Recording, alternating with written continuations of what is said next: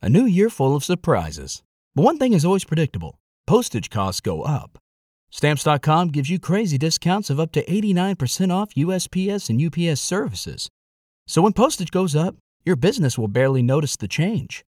Stamps.com is like your own personal post office, wherever you are. You can even take orders on the go with the mobile app. No lines, no traffic, no waiting. Schedule package pickups, automatically find the cheapest and fastest shipping options, and seamlessly connect with every major marketplace and shopping cart. There's even a supply store where you can stock up on mailing supplies, labels, even printers.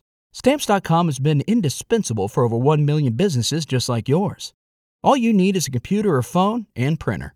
Take a chunk out of your mailing and shipping costs this year with Stamps.com. Sign up with promo code PROGRAM for a special offer that includes a four week trial, plus free postage and free digital scale. No long term commitments or contracts. That's Stamps.com code PROGRAM. Mount Everest is an icon of the earth. People travel to visit her from all over the world, willing to risk their lives to see her summit. Mountaineers and expert expeditioners spend years training for this trek and thousands of dollars to do so, some to only die in the end. To them, Mount Everest is something that needs to be conquered. Of all of these mountaineers and lovers of the outdoors traveling to see her magnificent beauty, they have all seemed to have forgotten one thing. Everest has become a personal trash can to these Everest adventurers, littering her with climbing gear and bodies. This is having devastating effects to the surrounding village's water systems. Should any one person have the right to insist on leaving their body exposed, deteriorating, and contaminating the water source of over a billion other people? We are actively destroying our environment, and with its demise, we will disappear as a species. We must evolve into better caretakers, or we will turn the planet into one giant death zone. Mother Goddess of Earth, we come not as conquerors, but as servants. Please forgive us for our past actions. Allow us to make amends. That passage was a direct quote from the documentary Death Zone Cleaning Mount Everest, a documentary filmed by the Nepali climbers, and what this story today will be about. Welcome to National Park After Dark.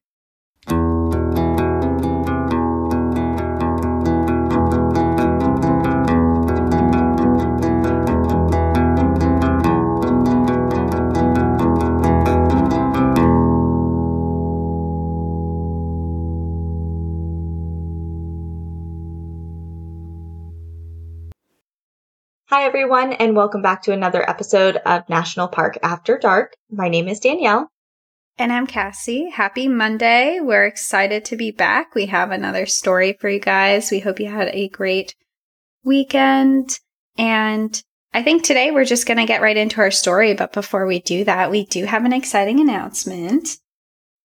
As we alluded to in episode 19, we are going, we promised that we would be revisiting the Everglades, and that's exactly what we did.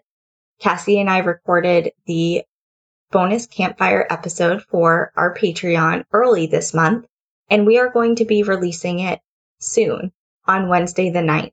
So if you are a Patreon, look at, out for it earlier this month. And if you are interested in signing up to become a member, and to gain access to our campfire stories and other special features, then you can visit our Patreon website that is linked in our Instagram at National Park After Dark. Yeah, it's a really cool story. It was fun to listen to. I mean, I say fun, but it was also really morbid and some of the stuff I was like, oh my God, it gave me a little bit of anxiety, but I feel like a lot of those stories do for me. But if you do want to listen to it, you can go on to our Instagram, National Park After Dark, or head over to our website, npadpodcast.com, and our Patreon is on there, and you can listen on either of our tiers. It is available. So we're just going to go right into our episode this week, and we're heading abroad again because it's been a little while. I think the last time we went abroad was Patagonia, and have been really focusing on the US national parks, which is kind of more of a theme for us, but there are some wild things that happen out in national parks in other countries. So today we are going to be going to Sagarmatha National Park. This story is going to take us in a totally different direction that I feel like isn't covered as much on Everest. We always hear about the climbers and the expeditions that happen and people traveling from all over the country to go to this mountain and how dangerous it is. And we never hear about the Nepali people and their stories with Mount Everest. And that kind of inspired me to look at this story. These people come from all over the country to summit Everest to say that they've summited Mount Everest.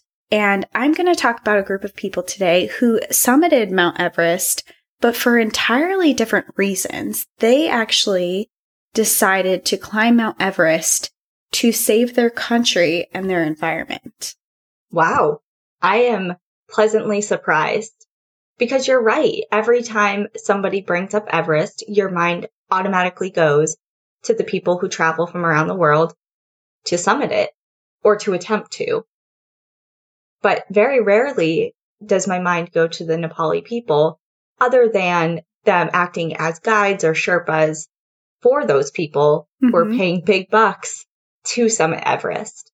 Exactly. And as always, before we head into this story, I want to talk to you about this national park and give you a background on what it is, when it was established, about the environment there, all that good stuff.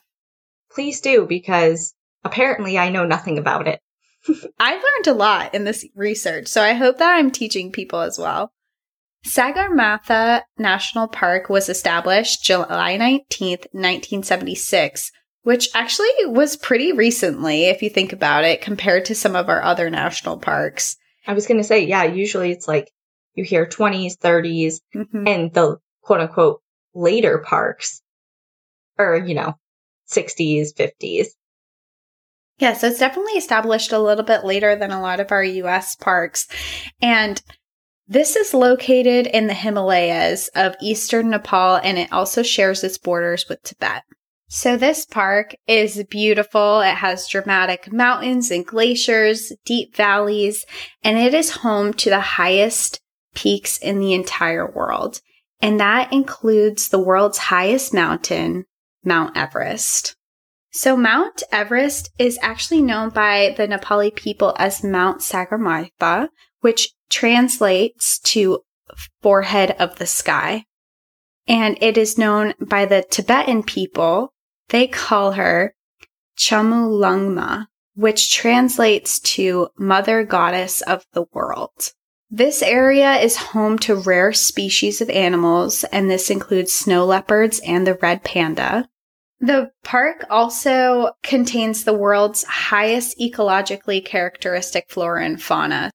It's filled with deep valleys and gorges, glaciers and peaks, and its dense forests are filled with pines and oaks. And the skyline is just dominated by the extremely high mountains. So this park was established to protect the wildlife that is here, but it also was created to protect its deep rooted culture of the Sherpa people who have lived there for over four centuries. Within this national park, there are over 20 villages with over 6,000 Sherpa people inhabiting the land. So these people migrated from Tibet to Nepal around 500 years ago, and they mainly consist of Buddhists and they continue this practice to this day. They practice their cultural and religious beliefs, and that includes the restriction of animal hunting and slaughtering, because part of their belief is that they believe in the well being of all living beings. So once you enter this national park, there is no hunting allowed at any point. They also have very strong beliefs that the Himalayas are the home of the gods, and therefore they never climbed these mountains because they feared they would anger the gods. And they never climbed them until around the 1920s when climbers from all over the world started coming to their area to try and summit Mount Everest. So because this mountain is so sacred for them, before you even set foot on it, you must first ask for God's permission. And there's actually a special ceremony known as the puja the Sherpa people, a lot of them have been expedition guides. And in their guiding, they have been trying to instill their deep respect for their gods and their mountains into the tourists who come to climb them. They now cater to tourists, providing gear, lodging, and even Wi Fi. The tourist industry of Mount Everest has made the Sherpa people of Nepal some of the richest people of their country, but their country as a whole is one of the poorest countries in the world. And even though they have this increased income, they're risking their lives. M- climbing Mount Everest is an extremely dangerous task. And all of the deaths that have occurred on Mount Everest, 40% of them are Sherpa people. Wow. Yeah. Another thing that I've never heard, I, it makes sense because they're also involved with the climbs and different expeditions. I would think the vast majority of them, if not all of them, I, They're climbing sure. them more often too. Yeah. So that's very interesting. That's something I didn't know. And the this climb, just to put a little bit of it into perspective, is really dangerous because there's lack of oxygen on the mountain itself.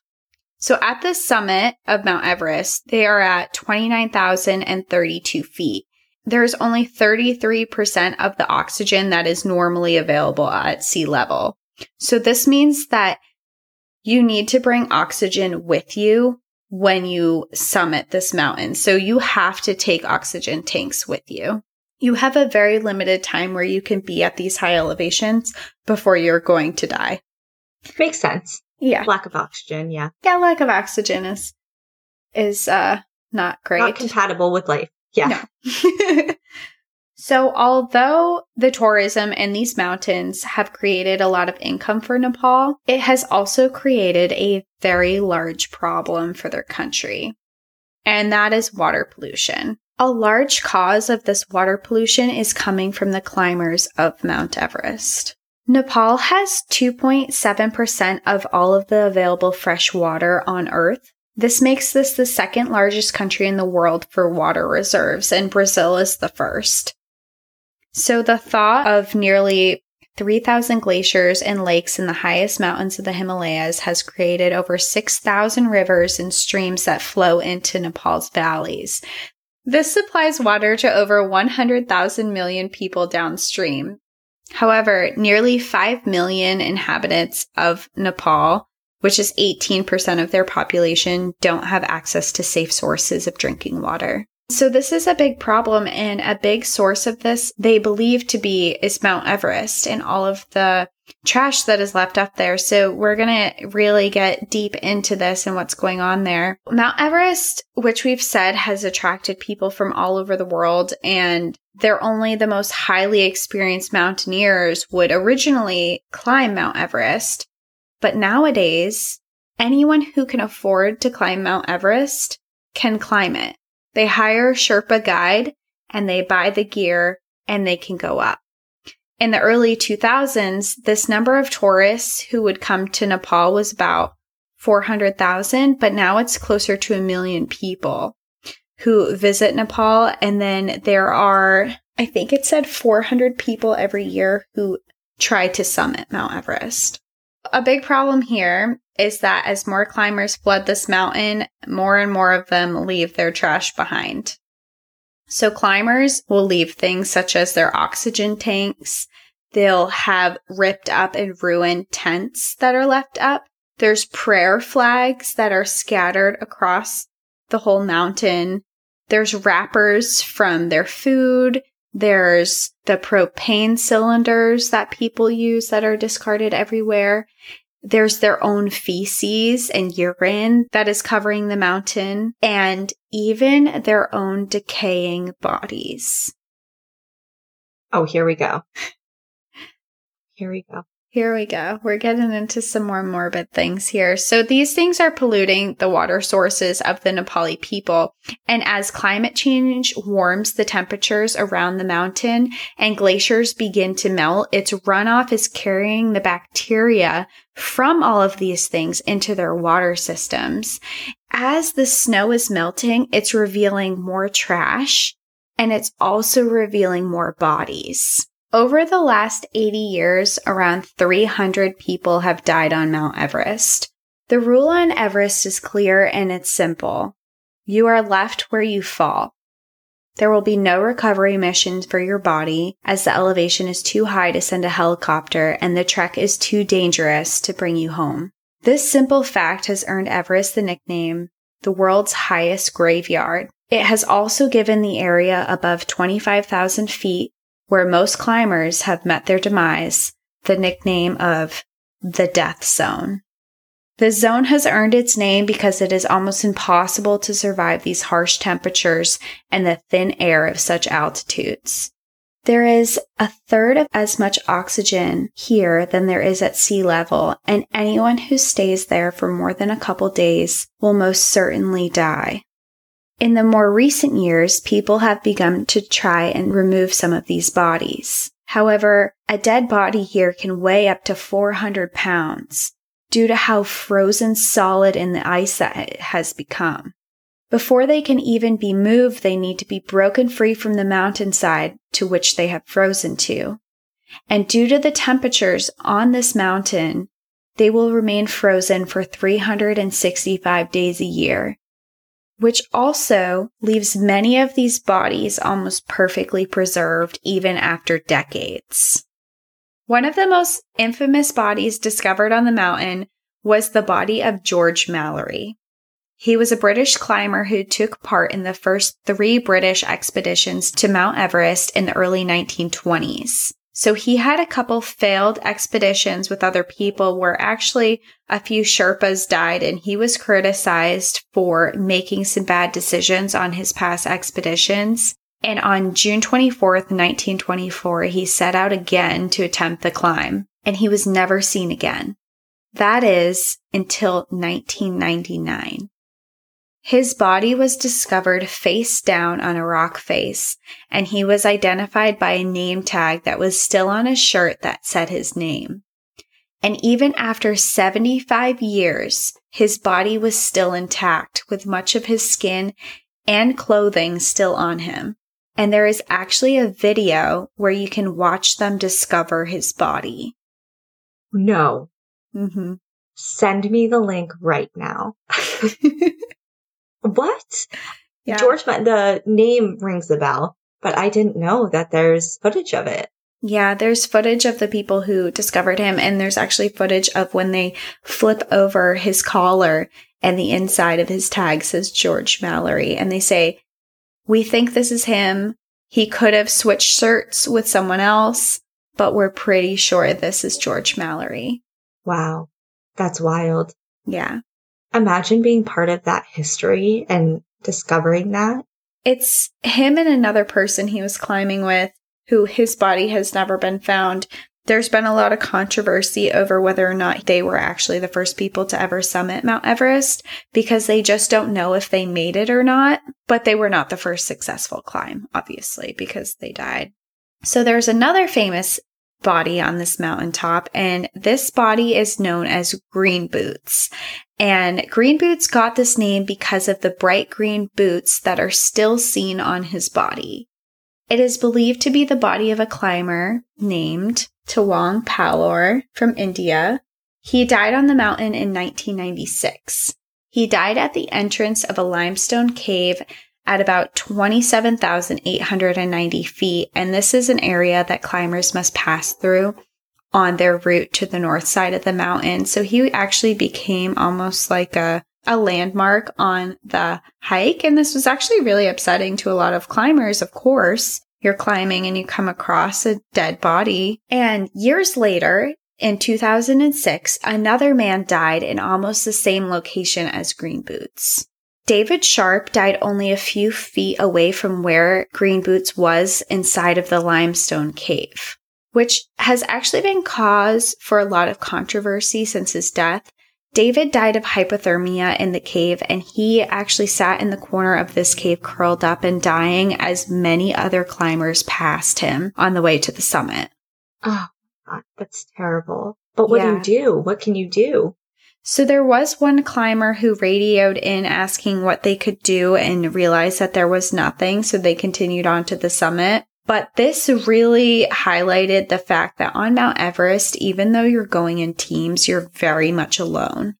Everyone who goes on Mount Everest, their goal is to summit, no matter what. If you fall behind and you're sick, you are putting the other person at risk if they stop to help you, and you're also putting their summit at risk. So, this was a big controversy where there were actually 40 climbers who passed him, and none of them helped. Wow. And some people said at the end of this, they confused his body and thought that he was Green Boots. Some people thought he was already dead. And some people said that he waved them on, saying he was fine. But this was kind of a highlight of that Mount Everest is an all for yourself. Even though you are relying on other people too, at the end of the day, people are going to choose the summit over you. Well, that and it, I mean, like you said, you're putting, it's putting yourself and others at risk. Mm-hmm. So today we are actually going to be talking about another group of people. And I mentioned this at the beginning, but we're going to be talking about a group of people and a story that is less talked about in the world of expeditions. We're going to talk about a group whose goal was to summit Mount Everest, but not for the coveted title of being able to do so. They did this because they wanted to be able to save their people, their environment, and their country. For many years, climbers have been trying to clean up Everest and with not a lot of success. And never did they ever enter into the death zone. This was just too dangerous to go in purely to pick up trash. In April 2010, a group of Nepali mountaineers that was led by Namgyal Sherpa set out to change that. Their expedition was to reach the summit of Everest, into the death zone, and clean up the trash and human waste that was littering the mountain. Also, they were heading up there to remove at least one dead body. Removing bodies was especially difficult not only because of the physical act of actually moving them, but because families actually needed to give them their approval. And a lot of these families believed that their loved ones would wish to stay there and did not want their bodies removed. So they needed to get special permission. And actually, when they started this journey, they wanted to remove five bodies from Mount Everest. But when they started it, they only had permission to remove one.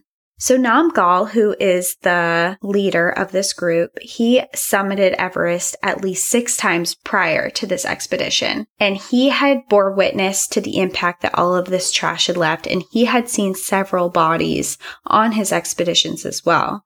He had actually stated that in the past, the garbage and the bodies were buried under a lot of snow, but he had actually himself seen the effects of climate change some of this trash that is up there has been there since 1953, when Edmund Hillary had made the first successful summit with Sherpa Tenzing Norgay. So going up on this expedition, their plan was to use special bags to gather the bodies of the climbers and carry them down to an elevation where a helicopter could short haul them out. They would do several trips up and down the mountain, carrying out as much trash as they could collect safely. And all of the men joining this expedition realized that there was a really high possibility that they could die or be severely injured. Losing limbs was not abnormal for this expedition. Did they have a particular time frame that they wished to accomplish the mission or just until just they wanted to keep going until they got as much as they could? They were planning to be up there for 29 days. Okay. They start their mission, and their mission from the very start is extremely dangerous. The very first step is to fly into the most dangerous airstrip in the world, called Tenzing Hillary, which is named after the first successful summiters of Everest, in Lukla. And this is where they will head out to start their expedition. The team lands in Lukla on the airstrip located at 9,383 feet. The airport itself has an extremely short runway that makes taking off and landing especially dangerous. The area at that elevation has extremely high wind speeds at times as well. On top of this, there's limited electricity in the airport, and over the past 20 years, there have been seven deadly accidents that have killed over 50 people. The group successfully lands on the airstrip and they prepare their journey to base camp.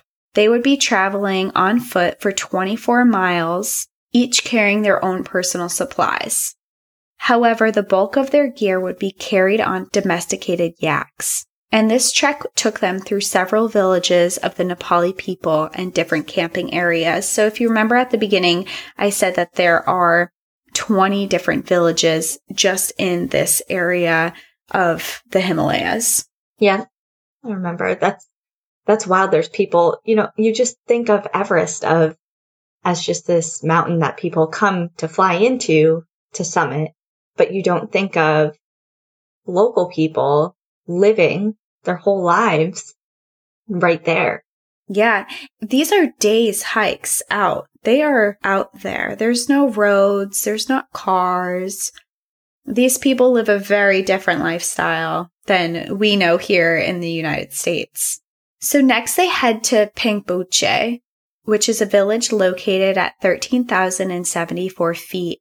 And they stop here to get the blessing to climb Mount Everest. So this is really important to the Nepali people and the Sherpas, you need to get a blessing before you can step foot on the mountain. Here, where Buddhism is the most prominent religion, there's a huge belief in harmony of living things and not living and restoring the largest living entity, which is Earth. They came here to receive the blessing from Lama Geshe, which is who is the highest ranking Lama in the area and thousands of climbers visit his home to get the blessing to continue their journey. And I actually read he did pass away a few years ago, but he is a very well known, if you look him up, he's very known where many, many people would stop just in his home to get this blessing. They reach base camp, which is at 7,650 feet. There are prayer flags and tents that fill the camp. And there are tons of people here. There are many people here who range from volunteers who are here to clean up base camp because base camp is also has a lot of trash and garbage, human feces, things like that, just at base camp. There's scientists who are studying the area, and there's also mountaineers who are there to acclimate for their trip. So a big reason that they stay in base camp is they have to get acclimated to the level of oxygen there to avoid altitude sickness. Here, there's only 50% of oxygen that is available at sea level, so it's imperative that the team stays there for several days to adjust to these oxygen levels, or they risk severe altitude sickness, and if it's severe enough, it can cause death.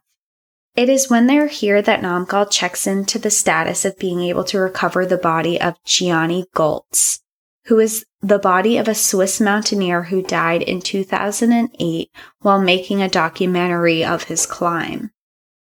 Oh, wow. The group had gotten permission to recover his body and to also cremate him. And like I said before, there's a large issue of the bodies on Everest, and it's that you need special permission to remove any of them. No matter who, what it is, even if it's a small body part, you need special permission to remove any of it because there there's families involved, the government, it's a whole process. And this is actually really difficult for the Sherpa people who this is their home because Sherpa people believe that when you die, your spirit will remain very close to your body until you are cremated. And it's not until then that your spirit can rest. Oh, okay. I see. So it's more of there's a cultural significance coming into play here. And base camp is also littered with body parts. There have been people who have been camping there and next to their tent, there's been a piece of their head, a piece of their leg, hands, feet, arms, just lying right next to their tent. And the people there have reported being scared to go out at night because they don't want to trip over them or touch them. There's actually pictures that people have taken of the body parts. Because it is freezing here all year round, there's still skin on these body parts that are around. So it's very morbid and traumatic to be sitting around this this is also just another issue that is contributing to their water sources. The bacteria from these people's bodies are getting into their water sources and it's also creating this horrible, horrible, horrible smell inside the camp. So during their stay at base camp, it is very important for the team to focus on eating. It is important for the group to gain weight during their stay here because it's expected that during their expedition, they're going to lose between 11 to 22 pounds. Because when they're at higher altitudes, it's actually impossible for your body to digest nutrients properly.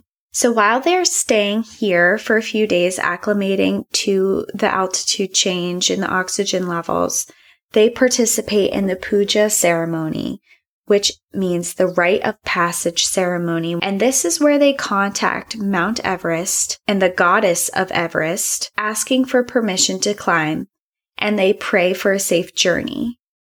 During this ritual, they construct a large cairn with long strands of prayer flags. And the idea of prayer flags and hanging them is that the wind blowing will actually blow these prayers to reach who they are praying to. The team also made an offering of special foods and drinks, and they put out all of their climbing gear to be blessed for their journey. At the end of the ceremony, tsampa flour, a staple in the Tibetan diet, is spread on their faces of the team and tossed into the air as a celebration for good luck. After having a few days of rest, the team prepares to head to Camp 2, and on this, I'm going to post a map on our Instagram and on our show notes. But there is a camp one, two, three, and four. And as you get higher in numbers, you get higher in elevation. So they're preparing to head straight to camp two, some of their group, and this is a group of 30 people, by the way, which I don't think I mentioned before. So there's a lot of people joining in on this expedition. So they have a rest day and they prepare to skip camp one and head straight to camp two. They will bring their supplies, such as oxygen tank and food supplies to this area. And they begin their journey at 2 a.m. and they are in high spirits, but they are aware of just how dangerous this trek is going to be. The first trek to Camp 2 crosses over one of the most dangerous treks of the entire journey. They would be crossing Khumbu Icefall. This is located on the Khumbu Glacier, and this area is so dangerous because of the changing climate and the warming weathers. The glacier moves daily and can sometimes move as much as three feet in a day. This creates an extremely dangerous area for avalanches and has killed 19 people in the past. This area is also full of deep crevasses where climbers can fall hundreds of feet to their deaths. Right off the bat, it's a no for me, dog. Yeah, there's no part of me that wants to hike Everest. I might consider the base camp. I it's still a no. I would love to hike into the different villages. That would be very cool to experience the different cultures there. And I mean, Google these photos. This area is just absolutely amazing and beautiful. I would not need to hike Everest to experience that, I don't think. So at 2 a.m., they leave. It's still dark, obviously, and the team starts the climb together and they're all attached to a rope. So they're all attached to each other and they all have headlamps and they're hiking and they're climbing. And while they're climbing, there's loose snow around them, and a wall of snow begins to move. It starts moving towards them in the darkness and starts rumbling down towards the group. It lasts only a few seconds. Everyone okay? Namgyal called out. Laughing, the team replied they were all just fine. When dawn finally broke, they could see the beauty of the mountains all around them, and they could see base camp from the distance and for the first time, they actually got a good look at Khumbu Glacier. Back at base camp, there were people from the expedition who had been down there helping to feed them and prepare the group for their journey, and they waited below.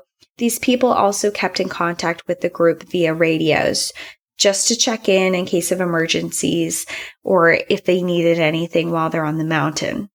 That morning, coming from the Khumbu Glacier area, they heard an incredible rumble and a roar. Falling hard and fast, an avalanche had erupted on the Khumbu Glacier. Immediately, they radioed Namgyal and his group. Namgyal. No response. When you get this message, call me back immediately. Are you okay? Still no response.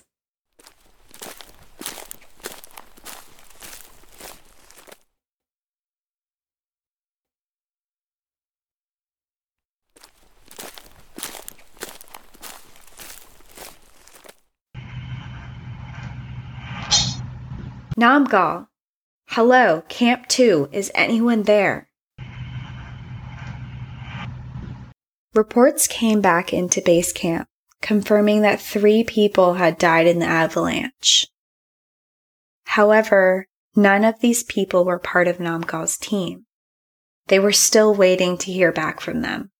Repeated calls went out to them and still revealed no answer. After about four hours, they finally were able to get into communication with the team. Each one of them were still alive and unharmed. Whew. The team continues on, crossing large crevasses. And to cross these large crevasses, they are hooked onto ropes and they are actually just crossing over metal ladders that have been placed across them. Absolutely not. Are you serious? It's like, let's just slap down a ladder and hope for the best. Yeah, and that's literally how it is. It's, just slapped down over these crevasses.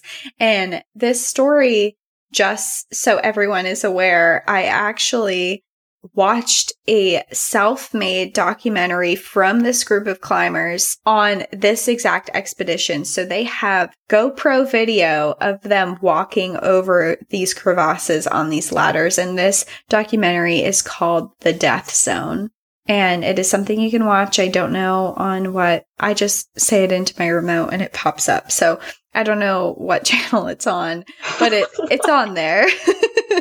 I just magically speak into this piece of equipment and it pops up. And it pops up. I don't know where I'm watching it on, but it's on there. so they're crossing over these crevasses and it takes the team six hours to get through Khumbu Glacier. They reach Camp 1 at 19,900 feet. And when they reach Camp 1, it's time to take a little break. And part of their group is going to stay in Camp 1. So they set up their tents and their gear. They sit down and they just start playing some cards, hanging out in one of their tents. It's time to relax for a little while for some of these members.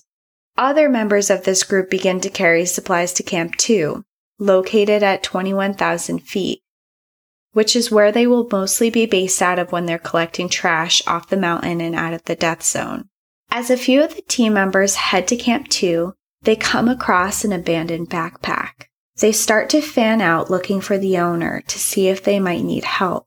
What they find instead is a body a few feet away. This was absolutely devastating for the climbers to find and was just another reminder of how dangerous this journey is. Now, without permission or knowing who this person is, there's nothing they can do and they must leave him behind. They successfully make the ascent to Camp 2. This night, however, they get no sleep. Heavy winds rampaged through their camp and ripped their tents apart. Their wind chill factor brought the camp temperatures down to minus 40 degrees. They spent their entire night trying to keep their gear from being blown away. They made it through the night, and the following day, the climbers head out and reach the death zone to begin their mission to clean up trash. And this is a mission that has never been done here before. They begin to find things from all over the world. Different food packaging, tents, ropes, oxygen tanks, propane cylinders, etc. They're finding food with different languages on it, things from all over the world. This area is also littered with human feces, and they begin the journey to carry the trash they are collecting from the death zone to Camp 2 where they're based. And just as a heads up for this, these climbers are also removing feces. They are yeah. packaging this up and they are getting that. So it's not just this trash. They're actually getting these feces and they are physically hammering with their ice picks into this ice and snow to get these objects out of the snow and into their trash bags. That's exactly what I was picturing. It's nasty. After a day there cleaning up, members of the group start to become very sick. They begin to lose their voice and get cold like symptoms and stomach irritation. And they believe that this is all happening because of the water. Their only source here in Camp 2 is to get water from the ice. And with all the trash and feces that surround them, the bacteria had been getting into their water and making them very sick. The team powers on through though. And the next day they have a meeting to discuss their plans and their plan for some of the members to stay camped in the death zone at camp three and four for the next three days. So right now they're in camp two, but they're going to start sending people into the, the death zone. And the death zone is somewhere where you cannot stay very long because of the oxygen levels. Namgyal gathers the group together. We are going to be gone for three days. Whoever is staying here should continue to collect garbage. You will know how much of a reputation you have built up. But for that reputation, you must carry 4,400 pounds of garbage. It's not going to be easy. What you're going to be doing here is extremely risky. So let's be careful, okay? Namgyal spoke this to the entire group. They also then discussed their plans to bring a second person's body down from the death zone. Sergei Duganov, who was a Russian mountaineer who died only days before they began their journey. He had decided to summit Everest with no oxygen tanks and no Sherpa guide. The lack of oxygen set in and he fell asleep and he never woke up. The group had gotten permission from his family to extract him. The team set out to get to Sergei, and as they neared where his body lay, an unexpected storm started to come in. They struggled to stay on the slippery and icy surfaces. The wind was so strong it seemed as if it would blow them right off of the mountain. Of the five people who went up for this part of the mission, three of them turned back. Namgyal and another mountaineer, Samdin, continued on. So only two of them. Only two of them at this point. A few hours later, Samdin arrived at Camp 3 alone. He told his team members that he became sick with altitude sickness and he needed to turn around and that he couldn't stay up there any longer. When the group asked about Namgyal and where he was, he told them he left him behind and he was still trying to recover Duganov's body. So meanwhile, Namgyal continues on and the storm was unrelenting. He decides that he is willing to risk his life to return this man home to his family. And when he arrives to his campsite, which is located at 26,300 feet, he finds Duganov's body only yards from where his tent was. He finds that his body is encased in ice. For two hours, Namgyal uses his ice pick to hack away at the ice to free his body from the mountain. And while he's doing this, he's using precious energy and time his window of survival in these conditions gets smaller and smaller the longer that he takes. Finally, he does get him free and he's able to move his body. But now he has this other task. He now has to drag his body, which is 400 pounds, down the steep slope by himself and back to camp. Talk about a man with a mission. Yeah, he's certainly 400 pounds. 400 pounds by himself on this extremely dangerous mountain. And it's not like hiking through a trail. He is climbing up ice. So his team members back at camp start to become very concerned about Namgyal because at this point he's been gone for four hours. And they decide that they need to go out and start to search for him. When they do finally find him, they find Namgyal sitting in the snow, exhausted and not moving. I lost the use of my hands. I can barely speak, he told them. They asked him why he didn't just leave the body and come down because it was such a hard mission. And Namgyal responded and told them that this was because there was no safe place to put Duganov's body where he wouldn't be in risk of falling off the side of a cliff, and he had to continue carrying him until he could find a safe spot where he could leave his body. And different from Samden's story, he told the other team members that Samden had actually been very afraid when he saw the body and said he didn't want to be near it and he turned around and went back to camp. Oh, okay, so he told everybody else that he was experiencing altitude sickness, but in reality, he just didn't want to be any more part of. He was just really upset at seeing another dead body. With the help of his team members, he returned to camp. And when he got there, obviously there was a lot of feelings of happiness that he was still alive.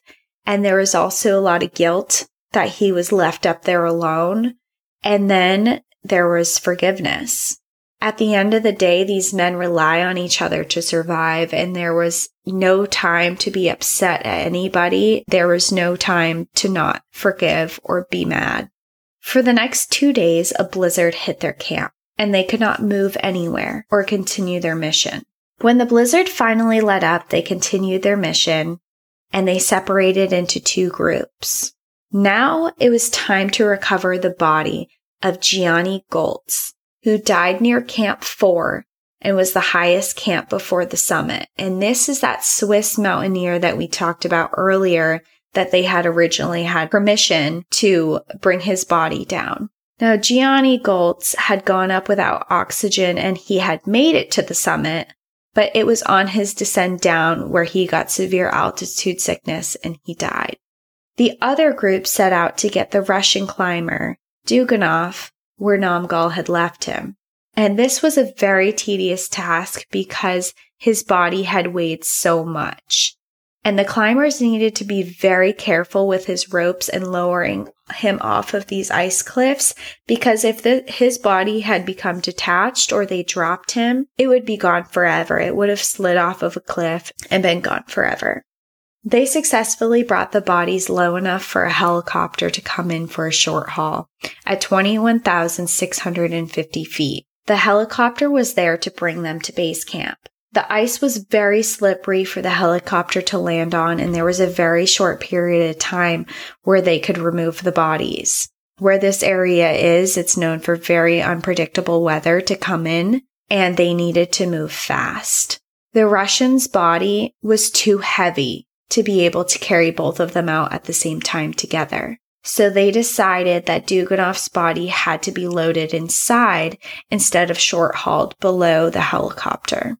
And if you all remember from our our Grand Teton episode, short hauling is when they have the long 100 foot rope and they have the body of the people attached at the bottom and they do a very short helicopter ride to get them to the next location. Yep, exactly. Luckily, this day for them, the skies were blue and the weather was nearly perfect for extracting them. Only a few minutes later, the helicopter returned for Gianni's body and the team watched as the pilot flew away, short hauling the body. This was the very first helicopter recovery in history at this altitude. Now, with both of these bodies recovered, it was now time for their mission of removing the trash from the death zone to continue. They were planning to remove almost 5,000 pounds of trash from the area, and the Sherpas began their summit to the top of Mount Everest. And like I said before, unlike other climbers with their guides and their goals to go to the summit, their sole goal to get to the summit was to remove the trash up at the top of it. So they finally climb to the area and they get to the last part before the summit, and this is called Hillary's Step. This is a very steep and dangerous climb. They make it through this area and they get to the highest point on the planet, the top of Mount Everest.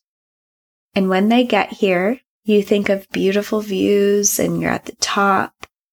You've just made this wonderful climb and the top here is littered with prayer flags and discarded oxygen tanks.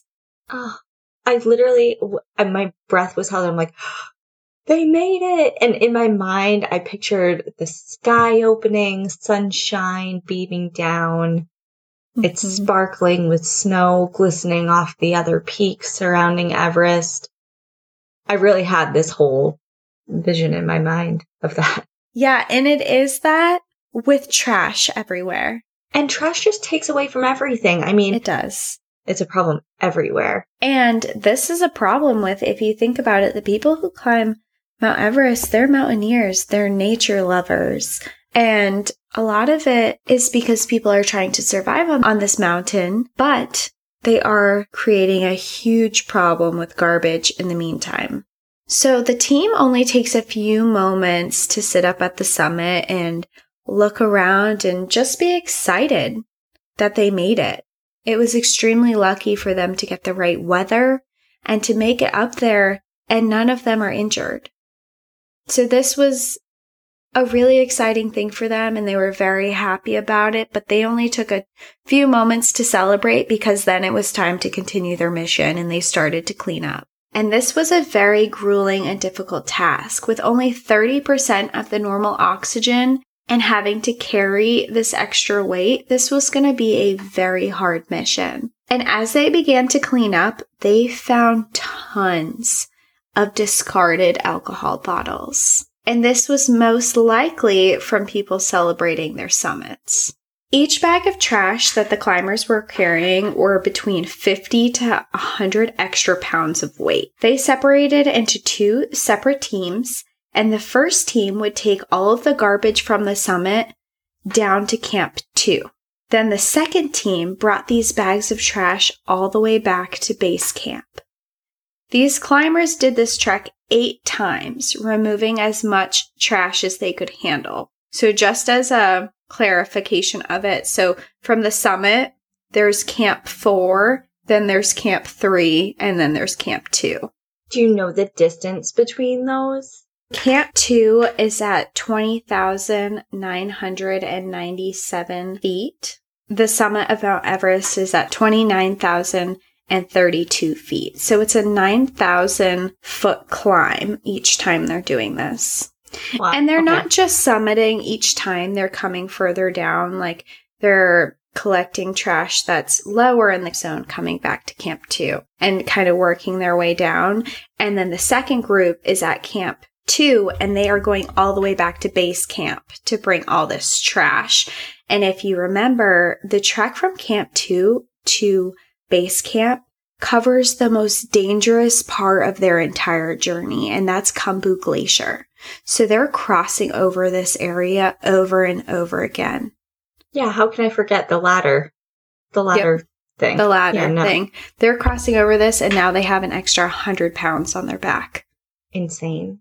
This team collected 4,000 pounds of trash from the death zone.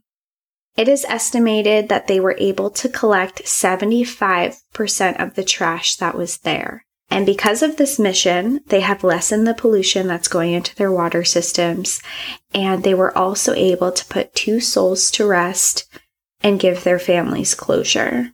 The Sherpa's team hopes for this mission and their success to clean up the death zone for the very first time in history will send an inspirational message across the globe to do their part and clean up their own areas and their own homes.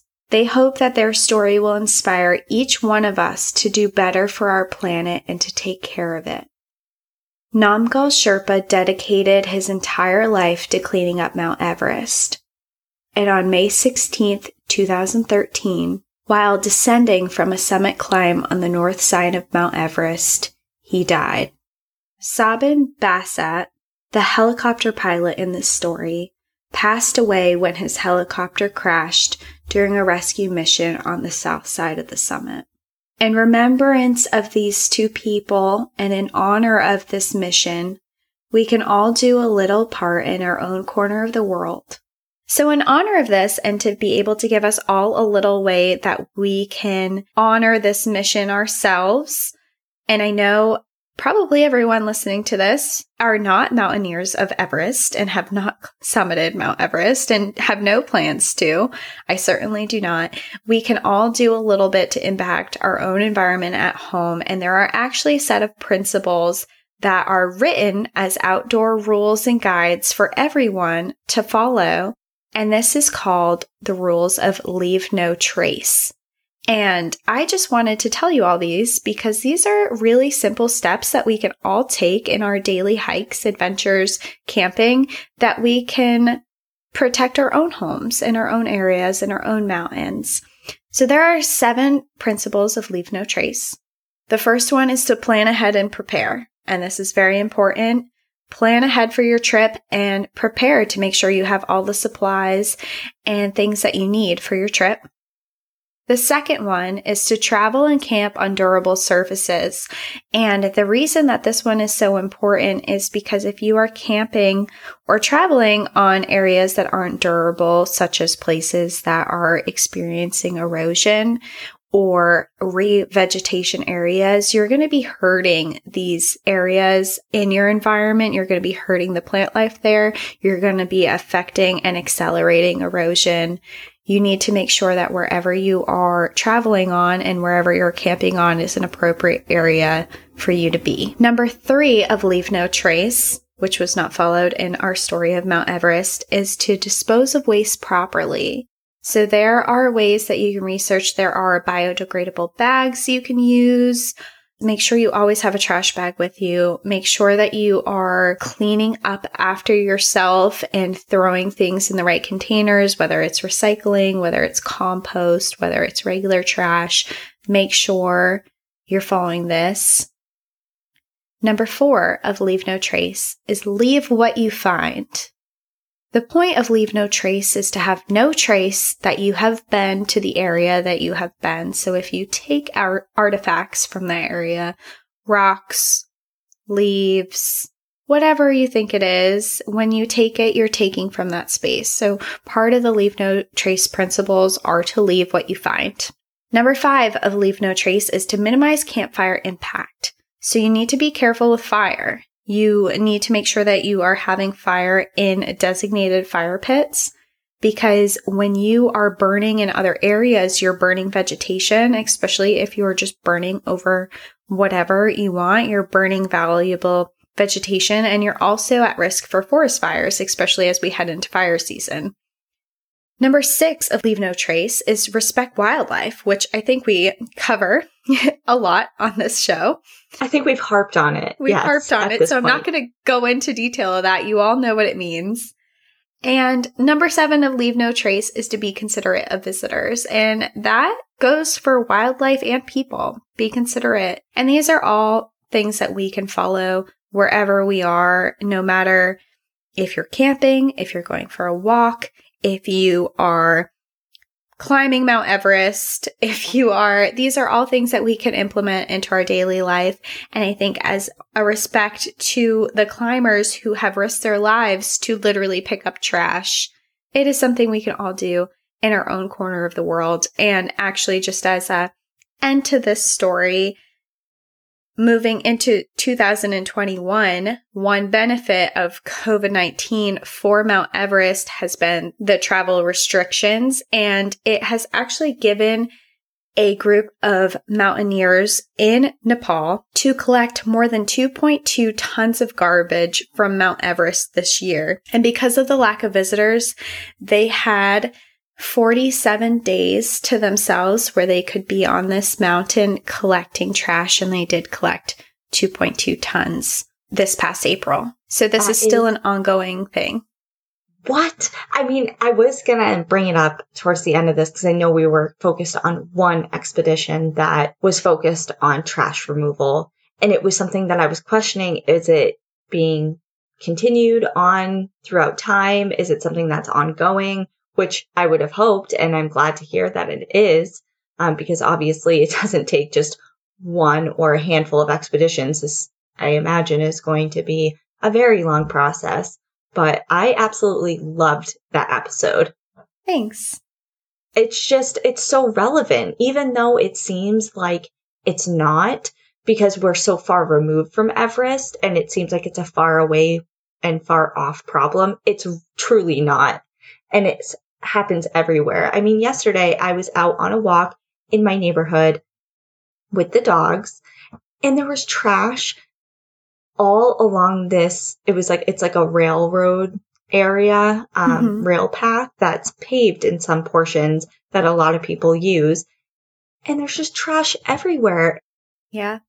When I was in Shenandoah National Park a couple weeks ago, we hiked up Old Rag Mountain and there was a group of people that were up there and they were just sitting there hanging out and they left. And then a few minutes later, we walked up to where they were sitting and they left water bottle caps all over where they were sitting. And I know it was them because I had just walked over where they were sitting right before they sat down. And then I walked back right after they left and they just left water bottle caps. There was like seven of them just sitting there. No idea why. Why, why would you do that? I don't know. And I just think it's important to know the damage you're causing. We say all these things, and I want to say if you've done this stuff before, it is never too late to change. We've all made mistakes. I mean, this is just information for all of you to realize the impact that we're having and to try and do better. Exactly. We all weren't born with this knowledge. We all have to learn somewhere. And if this just happens to be where you learn it, great. Great. Love it. And we can go to bed happy knowing that somebody might have learned something. So that is everything that I have for Mount Everest this week. Thank you for tuning in. Thank you for listening as always. And we will see you next Monday. But in the meantime, enjoy the view. But watch your back. Bye, everyone. Bye. Pick up your trash. Recycle, compost, reduce, reuse, recycle. Goodbye. Thank you.